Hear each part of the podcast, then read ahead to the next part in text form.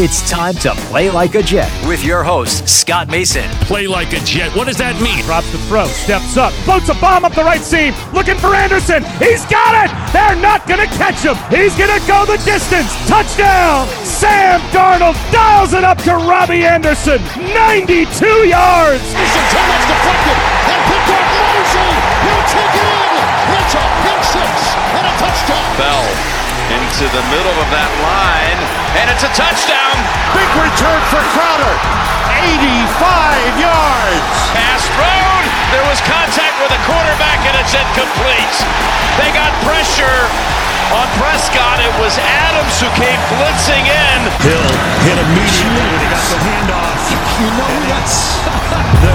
The QAnator. Oh my gosh. Listen, thank you. From the TOJ Digital Studios, this is Play Like a Jet. My name is Scott Mason. You can follow me on Twitter at Play Like a Jet One. And I'm really happy to have on somebody that's one of my favorite guests. I don't get to have him on enough because he's so busy doing his own thing over on Stick to Football with Matt Miller, senior draft analyst for Bleacher Report. And of course, you know him very well if you read turnonthejets.com and subscribe to our podcast because he was a podcast host over here, a columnist, and of course, he's a frequent guest still, even though he's made it to the big time over at Bleacher Report. Mr. Connor Rogers. Connor, what's going on, man? Glad you could come on. Hey Scott, how you doing? Thanks for having me, dude. It's always good to talk to you. I feel like this is our, our annual time of year to catch up on the state of the Jets. Yeah, absolutely. And I'm looking forward to having you on around draft time, too. I know that you're busy, so we'll have to coordinate that a couple of months out, I guess. But I know that you're always one of my favorite people to pick the brain of when it comes to the draft, but also when it comes to, as you said, the state of the Jets. So let's talk about that. We will start with Adam Gase, the most popular topic right now, but not for positive reasons because it seems like the fan base is very down on Adam Gase after his first year. What did you think? Do you think the fan base is being a little too hard on him, or are you with the consensus that Adam Gase did a really bad job in 2019 and that maybe the Johnsons were foolish to give him that vote of confidence so early in the season? I don't think they're overreacting to this. I think first off, the hiring of Adam Gase was always a pretty difficult sell to this fan base. You're hiring a failed coach from a division rival. Let's be real. They hired the guy that couldn't get it done with the Dolphins. Uh, on top of that, there was plenty of rumors that had legs to them that he clashed with a lot of different people, whether it was the owner, whether it was you know different members of the staff, or, or obviously the most important one being members of his actual roster. And I think we've seen a little bit of that here in just less than a year already, Scott. So I don't think they're being overreact, you know, very overreactive. And I think when you look at it, a lot of people not fans necessarily, but uh, you know, certain people are, trying to celebrate seven and nine like it was an accomplishment. And, and the the problem is, Gregg Williams was a lot of the reason for that seven and nine record. This Jets defense, that the only starter that played every game was Marcus Maye, so they were pretty much running with twos and threes and street free agents for a lot of the year. It held the fort together and kept this team together. And I can tell you, Gregg Williams was the guy in, in the locker room at the facility that really had the biggest hand in keeping this team together. A lot of the players on the roster will be the first to tell you that off the record. And I think it, when you look at it from Adam Gase, a lot of the problems that plagued him in Miami have carried over to here. Now, it, Sam Darnold, I thought, finished the season, you know, relatively uh, strongly. I think not necessarily the last game against Buffalo, but since he had that stretch of seven interceptions in two games, he really picked it up. And you know, of course, Gase gets a little bit of credit for that. But I think just overall, coming out and giving him a vote of confidence as early as they did was bizarre. Hiring him was very bizarre. And as the schedule becomes much more difficult next year with a couple of West Coast trips mixed in, and you're not hoping for seven and nine, you're hoping for improvement. You're hoping for nine and seven. You're hoping for 10 and six. The expectations are being dialed up. Uh, but just to be completely transparent, I'm not optimistic uh, now they deserve the offseason to see how much they improve this roster, and I'm excited to see what Joe Douglas and his staff do. But once again, I'm not overly optimistic, specifically because of you know the, the lack of uh, creativity and the overall problems that go with an uh, Adam Gase coach team. Connor, I want to ask you about a quarterback from Adam Gase's past, but before I do that, I just want to say that sometimes when I run in the morning and I do every day, it hurts my joints and I get really sore. Sometimes my back hurts, sometimes my muscles are stiff and I need something that's going to be able to loosen my muscles up so that I'm not hurting all day long. And if you get something over the counter like Icy Hot or Bengay, it doesn't usually do the trick. But I wanted to share with you a discovery that I recently made that's helped me a lot, and I think it could help you too. It's called CryoFreeze CBD. It was developed by Omax Health. It's a non prescription triple action pain relief roll on, and it's fantastic for taking away that pain I was talking about and making sure that it doesn't come back later in the day, unlike stuff like Icy Hot and Bengay that you typically get in the store. I highly recommend checking it out, and I've got a great deal for you too. Just for listening to Play Like a Jet, you get 20% off a full bottle of CryoFreeze Pain Relief Roll On plus free shipping. That's right, free shipping. Discount also applies towards any product site wide. Just go to omaxhealth.com today, enter the promo code OVERTIME, and take advantage of this great offer. If you're looking to relieve your muscle and joint pain within 15 minutes and you want a natural, powerful solution that's tested and works, this is the answer to your prayers. CryoFreeze Pain Relief Roll On. Quick absorbing, scientifically backed formula. It provides pain relief instantly. Pro athletes use it, and so do I, so you know it works. Remember, go to omaxhealth.com today, enter the promo code overtime and take advantage of this incredible savings. That's omaxhealth.com and enter the promo code overtime to get yourself 20% off CryoFreeze and a 20% overall site-wide discount. Don't let muscle soreness continue to be an excuse for living an active lifestyle. Go to omaxhealth.com today and feel relief faster. And Connor, when it comes to relief, there are some players that used to play for Adam Gase that are probably feeling very relieved to no longer be playing for him. You're somebody that follows the rest of the league very closely, so it's always fun to talk to you about these things because I know that your knowledge isn't just confined to the Jets. So I wanted to ask you about Ryan Tannehill because as we get into more about Sam Darnold on this podcast, I want everybody to keep in mind what we saw at Ryan Tannehill in Tennessee how much of that do you think was getting away from Adam Gase and into a new system? How much of that do you think is the surrounding talent that he found around him in Tennessee?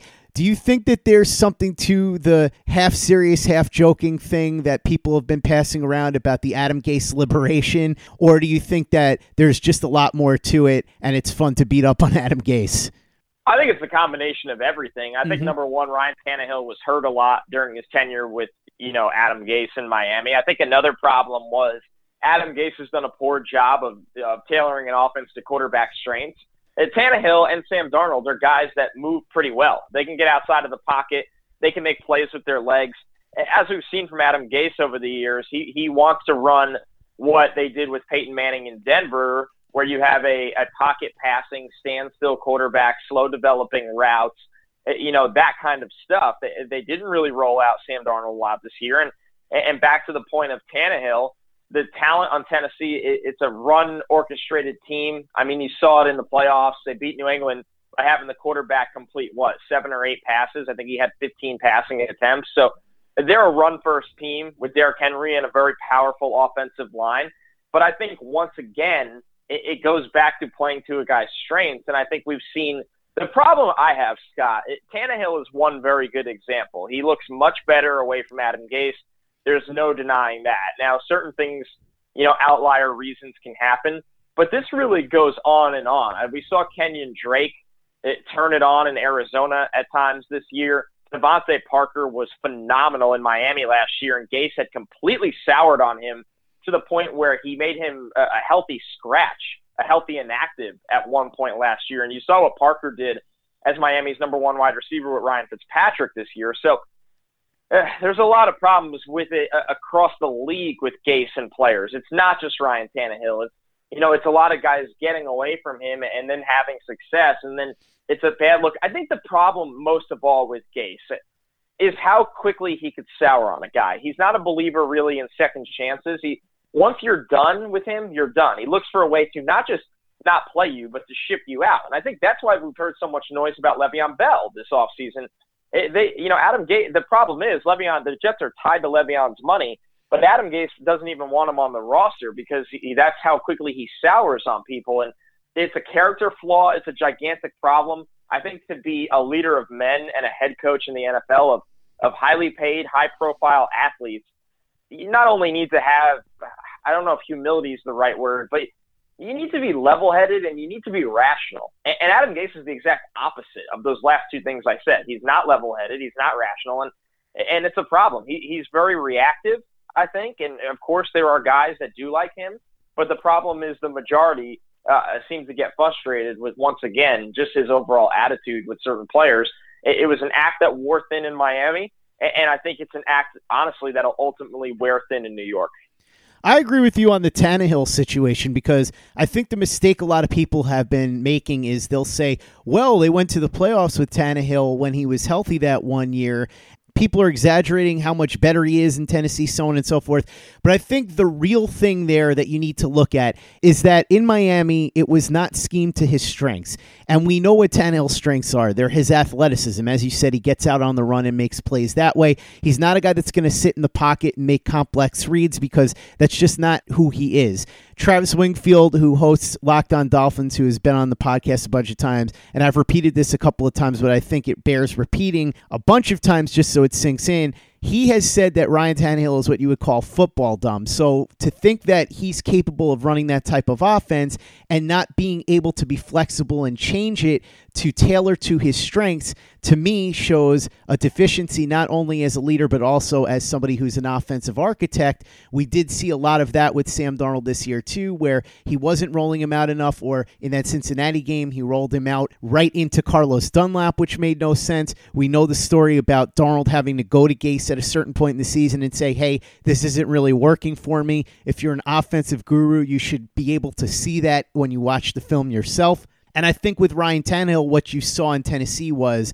they schemed the offense to his strengths. And people can say all they want to, well, Tennessee had better personnel and they had that run first offense that fits him. Okay, fine. But the bottom line is they were running that offense and they were making sure that that offense was tailored to what he does best. Adam Gase never even attempted to do that in Miami. So I think that's a big red flag. And it was a big red flag at a lot of points during the 2019 season with Sam Darnold. And so when we head into 2020, the big question is is Gase going to be able to get the most out of Darnold? Now, obviously, Connor, we know that a lot of that comes down to what Joe Douglas does in the offseason, too, in terms of pieces that he puts around Darnold. And I want to get to that later. But first, what did you think of Sam Darnold's progress from year one to year two? And do you think that he can make that leap in year three? Do you think that the leap that we all were hoping for in year two can finally happen in year three? Or do you think that perhaps Gase is going to be somebody that holds him back? His offense and his stubbornness will hold him back? Well, I'll start it by answering the last part of the question. I do think he can make a very significant jump in year three because the guy is extremely talented. He's very hardworking. He's very he has the right mindset for playing, you know, the toughest position in all of sports. He's phenomenal, Sam Darnold. And I think there's a couple of reasons outside of Adam Gase of why he'll make that jump. Number one, I, I think he's too talented not to. Number two, I think Joe Douglas is going to make this offensive line much better, which alone should help and solve some of the problems.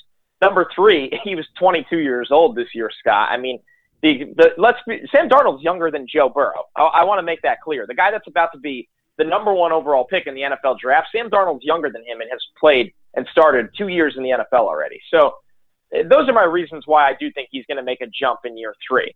Now, the things that concern me are from year one to two, I didn't see a ton of progress, and I could, from watching the film, and I hate to be that guy that say, oh, from watching the film, but just being honest, from watching the film, there are things under Adam Gase that held him back where – you know, just the footwork things alone. Jeremy Bates came in, and, and I know Jeremy Bates was not the perfect offensive coordinator. He had his own problems, but he, he cleaned up a lot of mechanical issues with Darnold coming out of USC. I mean, you know how closely I scouted Darnold that year.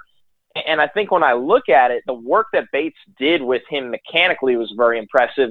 He completely eliminated his issue fumbling the football. I think he fumbled twice as a rookie. He lost two fumbles twice, you know, as a rookie. This year, I know he lost three.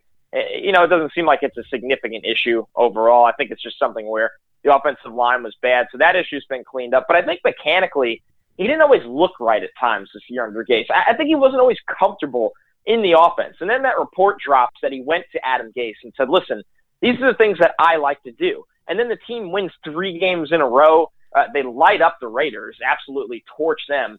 And then uh, you watch the film when they lose to the Bengals, and it's like they threw all that stuff in the trash. And, and this is what I mean. Once again, I don't want to make this the show of just harping on Adam Gase, but the things that are so frustrating, uh, you look at it and you go, well, why didn't he? Why is he not rolling his quarterback away from Carlos Dunlap, who had three sacks in the game, and I think had had maybe two coming into the that game all season?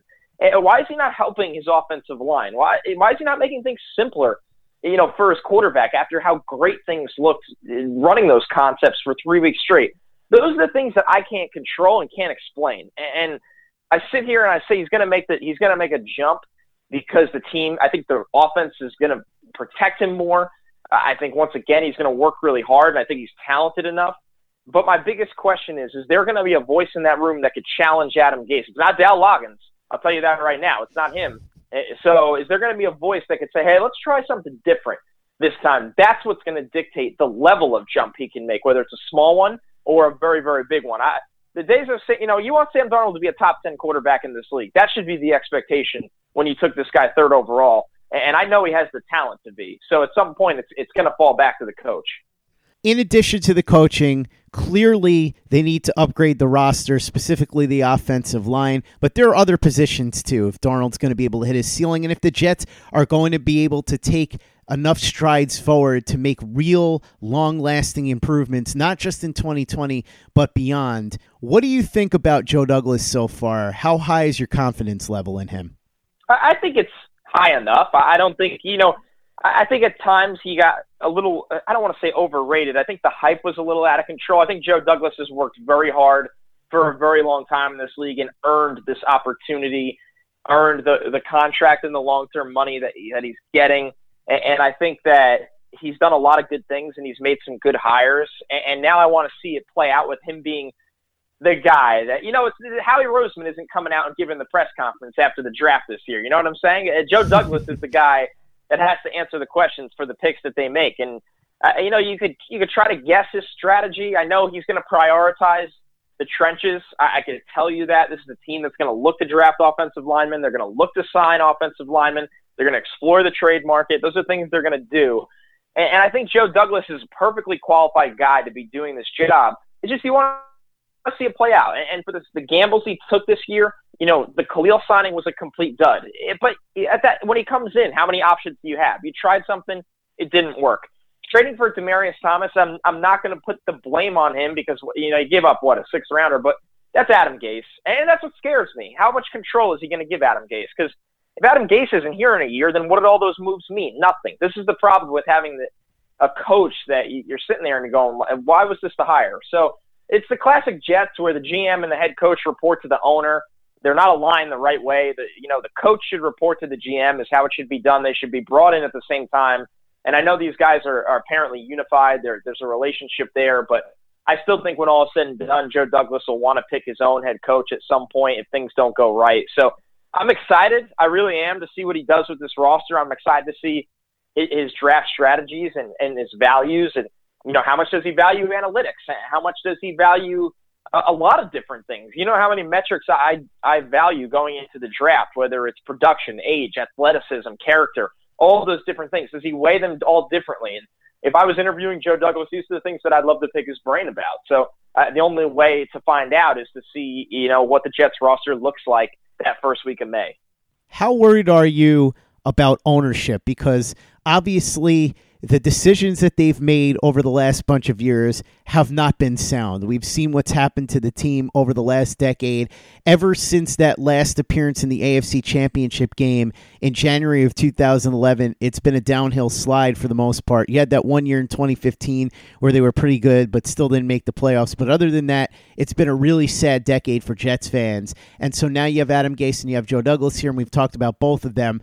But do you think that as long as the Johnsons are owners of this team, Jets fans are always going to have reason to be concerned?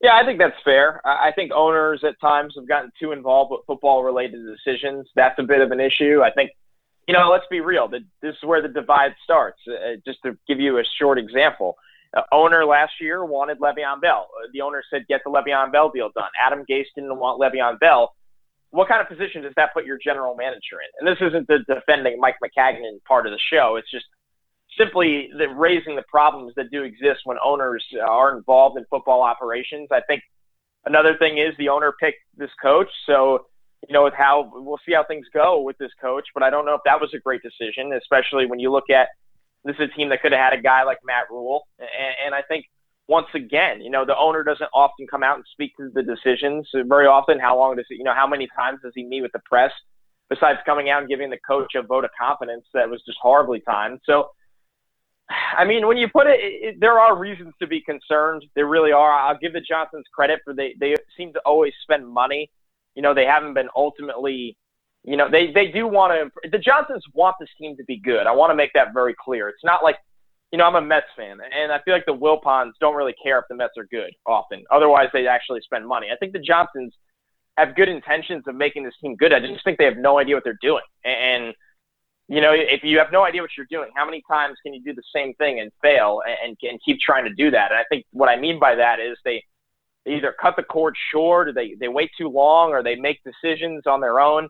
They need to let Joe Douglas come in, run the show, and, and do everything his way. And if it works, then great. And if it doesn't, at least you tried something different for once. And in trying something different, that would mean adding a lot of pieces to this roster via Joe Douglas and I guess Adam Gase, depending on how much input he has into the transactions, that can help Sam Darnold elevate to the next level, that can help this team be on a path to sustain success. So let's talk about some of the moves that perhaps the Jets can make here in the offseason. Let's talk about free agency, Connor. We'll get to the internal free agents later, but first, external free agents. Any particular players that you like and any specific positions that you would target? Well, I think this is a team that needs an edge pass rusher, and I'm curious to see, you know, if, if Yannick Ngakoue from Jacksonville will hit the market. I think he's somebody that I would consider, you know, one of the premier guys as a pass rusher over these last couple of years.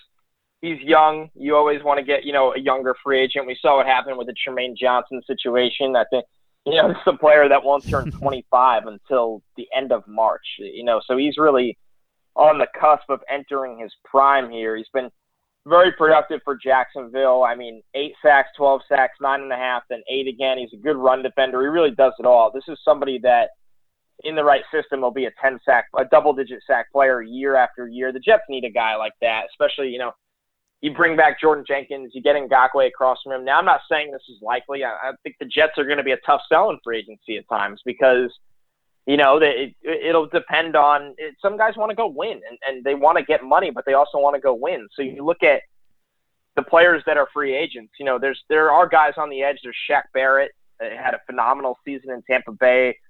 Matt Judon in Baltimore. Now I'm a little more hesitant on that one because you know it feels a little bit more like Trumaine, where he's he's going to be 29 when he when he starts next year. So how much money do you give him?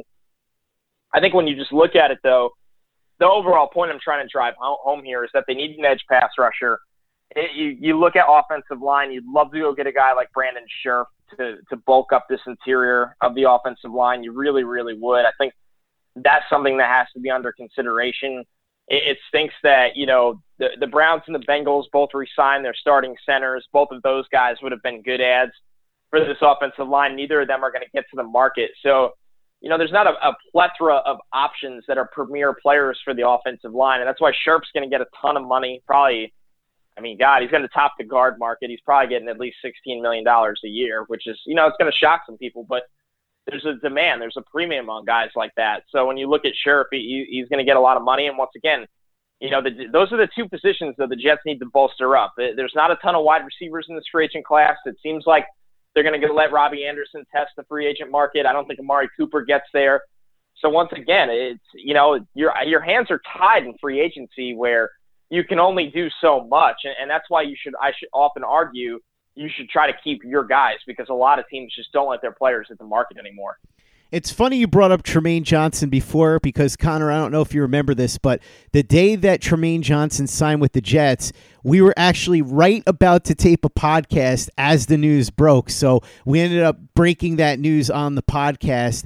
And I remember at the time, our reactions were both, well, Trumaine Johnson's not great, but at least he'll be an upgraded corner, so Yeah. that's a good thing. And I guess we were both wrong about that because it did not work out well at all. I would assume that he's one of the guys that you would be looking to get rid of this offseason. So let's talk about the guys that are on the team and the internal free agents. Who would you be looking to move on from, and who would you be looking to keep around here?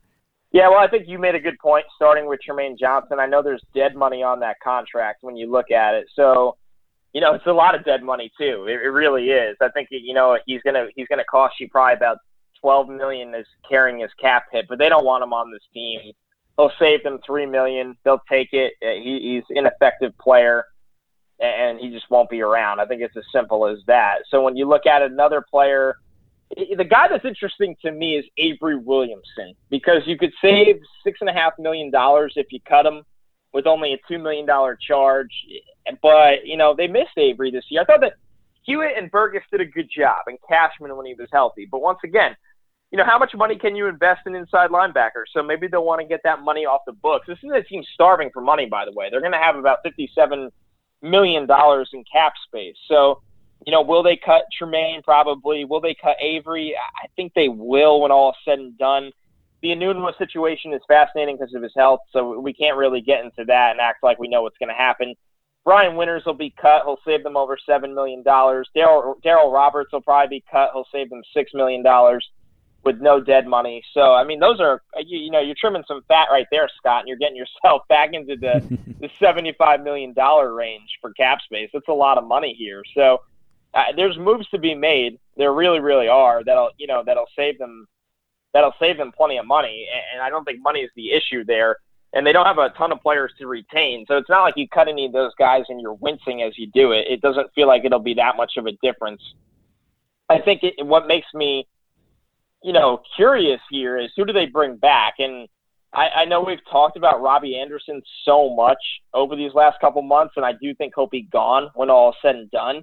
I think the guy that's the most interesting to me on each side of the ball, offensively, because we're getting away from Robbie here. Kelvin Beachum, I think they should find a way to bring back. And I know he's not this premier left tackle, but he's a lot better uh, than what's out there. He really, you know, listen, here's my argument. Uh, Sure, draft an offensive tackle at pick 11 if you can get one. The the top three in all the mock simulators we do are, are off the board. We'll see if one falls. You play them at right tackle and you bring back Beachum to play left tackle, so you don't have to deal with Shell or at right tackle anymore. I mean, they almost got Sam Darnold killed so many times this year, where you- you're just trying to stack pieces. I don't think Beachum was a huge problem on this offensive line. So you get a rookie at right tackle, you get Beachum back at left tackle. That's a big re-signing for me. On defense, for me, it's Brian Poole, the slot corner. You got to find a way to bring him back. I know they've been trying to. You know, they're they're they are they've had some talks with the the agent. Uh, I, I don't think it's gone anywhere yet, but I, I think when you know when all said and done, it's one they got to do because let's be real, Scott. We know this team can't lose any pieces in their already thin secondary. What do you think happens with Le'Veon Bell? Any chance he gets traded? Yeah, I think it's 50-50 right now. I think Gase will be in Douglas's ear trying to get him to move him. You know, I don't. I think Joe is is open to it, but it, how much sense does it make to trade the guy when you're going to eat some of the contracts just to get rid of him, and you're going to get a fourth round, fifth round pick back? That doesn't. The value of that makes no sense to me. I would keep him for 2020. Go one more year with him. Find ways to make him productive. Gase did not do a good job of that either. I, I would play him out in the slot a lot. You know, if you're going to run all these empty sets, have him and Crowder eh, working inside. They're both effective like that. And if you want somebody else to be in the backfield, so be it. Bell was a good pass protector this year. He really was. I just think they didn't do a good job using him. And I know he's not the Le'Veon of old, but he's still a good player. And, and I just think shipping him off for a, a, a crappy draft ass, asset, you know, in the fourth, fifth, sixth round, and eating the money, it just doesn't really do much to make your team better. It really doesn't. It just screams to me of a coach stopping his feet. While sports can bring us so much joy, it can also bring us a lot of unwanted stress, and that stress can make it difficult to concentrate, relax, and get decent sleep. Sunday Scaries was launched in 2017 by two best friends and business partners, Bo Schmidt and Mike Sill. They operated a full service bar with 50 employees and were always exhausted. They tried all kinds of products, but they didn't work. Then they started experimenting with CBD. They loved the effects and regained control of their days and nights, but they wanted better CBD products. So, what they did for themselves was specially formulate CBD gummies with vitamins D3 and B12 that were super consumable, easy to take on the go, and effective. Long story short, their specially formulated CBD products and vitamins helped relieve the overwhelming angst they felt on a daily basis. So in July 2017, they named the company Sunday Scaries and began sharing their products with friends and launched their online store at sundayscaries.com. With tens of thousands of customers, monthly subscribers, and a 100% money back guarantee, Sunday Scaries has always been on a mission to transform a worrisome nation into a chill one. And right now, we have a bonus for you. Get 25% off all products at sundayscaries.com when you use the code OVERTIME. Again, 25% off all products at sundayscaries.com when you use the code OVERTIME. Hey guys, Greg Peterson here with the Baseball Betting Podcast. As we know, the MLB season is back in our lives. It's going to be a 60 game sprint unlike anything that we've ever seen before. And I'm going to be giving you picks every single day, seven days a week with Major League Baseball. We're also going to be keeping up with the KBO as well. If you like baseball and you like being able to make some money, subscribe to the Baseball Betting Podcast with Greg Peterson on Apple Podcasts, Google Play, Spotify, Stitcher, TuneIn, or wherever you get your podcasts. Hey guys, this is Greg Peterson, host of the podcast Hoopin' with Hoops. Despite the fact that college basketball is in the off season, it's never too early to get a jump start on taking a look at these teams because there is now 357 of them for the upcoming 2020-2021 college basketball season. I'm going to give you guys a deep dive on every last one of them, keep up with all the transfers in college basketball, and so much more. You are able to subscribe to Hoopin' with Hoops on Apple Podcasts, Google Play, Spotify, Stitcher, TuneIn, or wherever you get your podcasts. Play like a Jet. Play like a Jet. Connor, I want to have you back on closer to the draft so we can really dissect some of the prospects and especially as everything comes into clearer focus after the Senior Bowl, which is coming up, after the combines, after all the workouts and all that.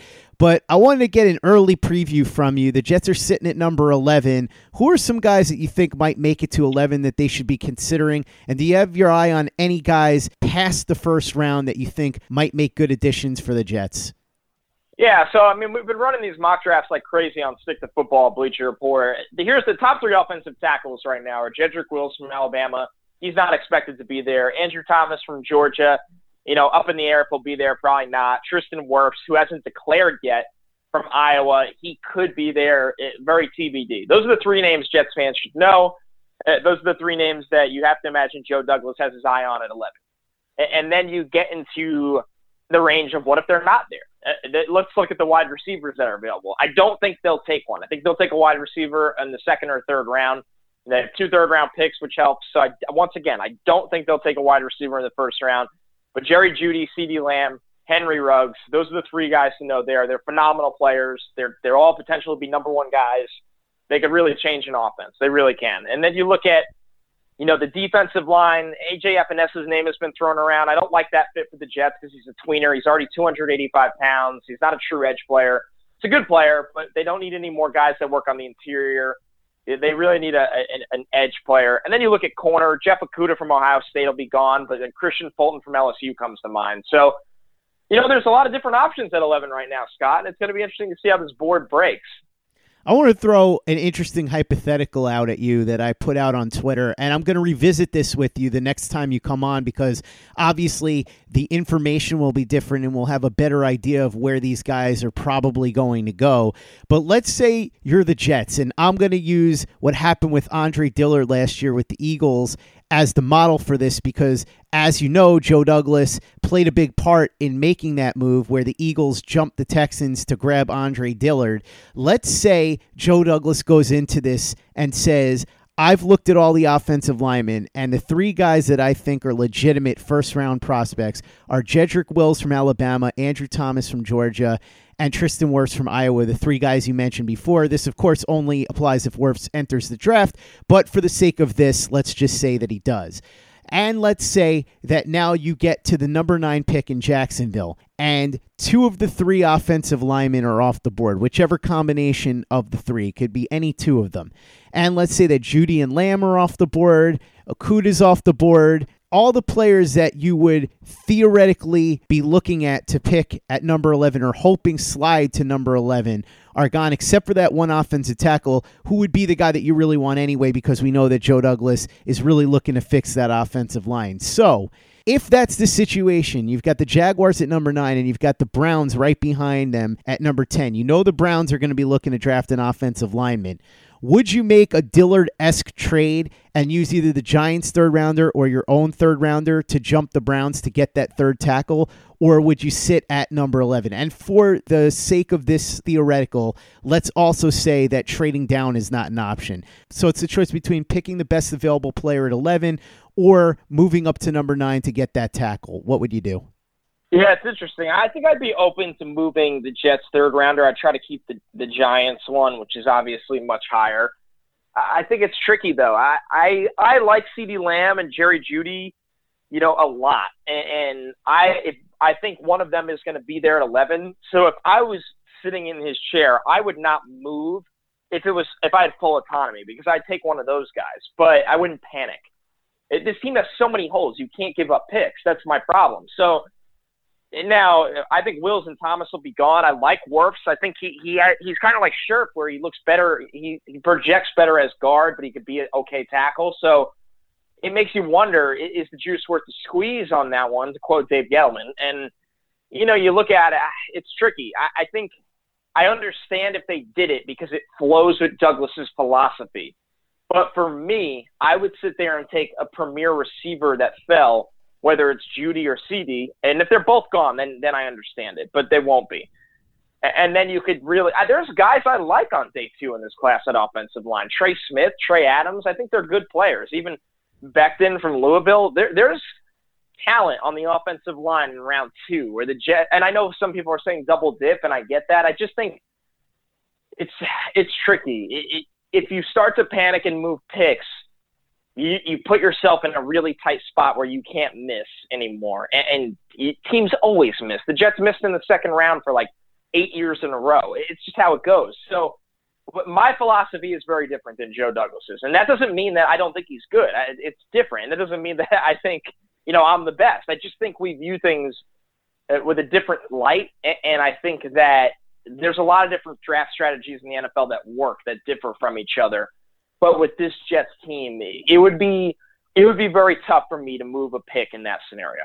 A lot more conversations to come on this topic over the next couple of months. I'm looking forward to having Connor back so we can really dissect the prospects in this draft. This is definitely a new frontier because for the first time in a few years, the Jets are going to be picking outside the top 10. So now the conversation becomes who falls as opposed to when the Jets were sitting up so high. You knew that they were going to be able to get at least one of the top tier players that they wanted. This year, who knows what they end up doing. And that's why I threw out that theoretical because I think it's an interesting possibility if that's how the board plays out. But Connor, I'm really looking forward to discussing this more with you over the next couple of months. We'll probably do something after free agency is over, between that window between free agency and the draft. And then I know you've got a ton of stuff coming up. You're going down to the Senior Bowl in Mobile, and then you're going to start really breaking down these players on Stick to Football with Matt Miller. So, what do you have going on? How can people find you, and how can they check out your work both in podcast form and written form?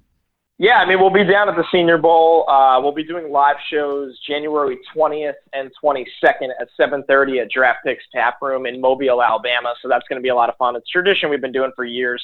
We'll be at the Super Bowl, so down in Miami, uh, February 1st. That Saturday from one to two, we'll be doing an event pretty close to where all the media stuff's going to be going on. We'll be tweeting all that out from at Stick to Football, my account at Connor J Rogers.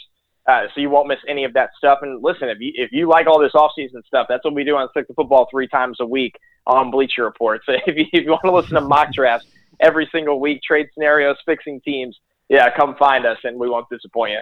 If you're a draft junkie like me, you know that that's well worth your time. So check out everything that Connor's doing over at Bleacher Report.